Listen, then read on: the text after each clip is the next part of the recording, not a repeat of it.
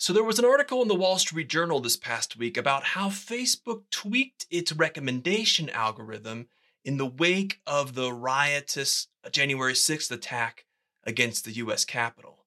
Apparently, Facebook took out its sledgehammer and demoted all sensitive content, which for them meant political posts and, and health related content, which I'm guessing is code for COVID 19 information and misinformation. Now, they've since reversed some of these actions, but they've retained some lasting changes to their algorithm. As Jeff Horwitz writes, they're moving towards what users say they value and away from what simply makes them engage. Now, shifting away from engagement as the be all end all driver of what users see seems, on the surface, to be a good thing. For the past 15 years, the social media giants have optimized our feeds to keep us reading and clicking and commenting and sharing so that they could sell ads.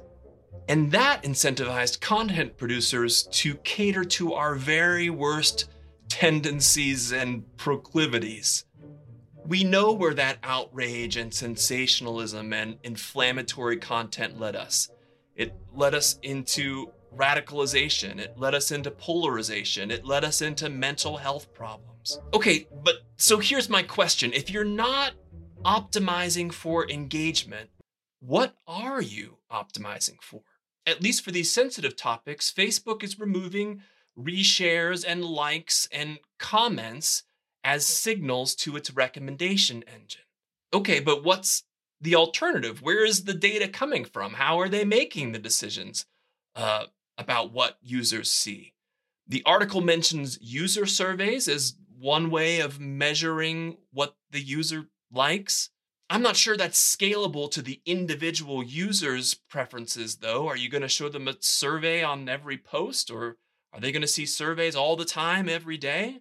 Here's another way of posing the question Is it possible to build a social media recommendation algorithm that doesn't eventually undermine democracy and the user's well being?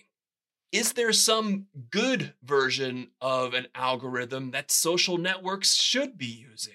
On decentralized networks like Mastodon, this debate is raging, and some users are convinced that this is possible. They want help wading through their bloated timelines, and they're convinced uh, that when there are no advertising mouths to feed, things will turn out different. Others are convinced that the safest, sanest approach is to avoid recommendation engines altogether. You are the algorithm.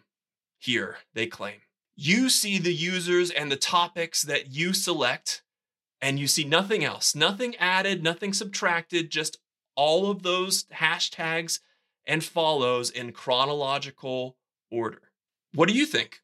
Is there some magic perfected version of an algorithm that would avoid the mistakes that Facebook and Twitter made? If so, what data signals would you feed into your formula? Which data is compromised or not useful and should be excluded?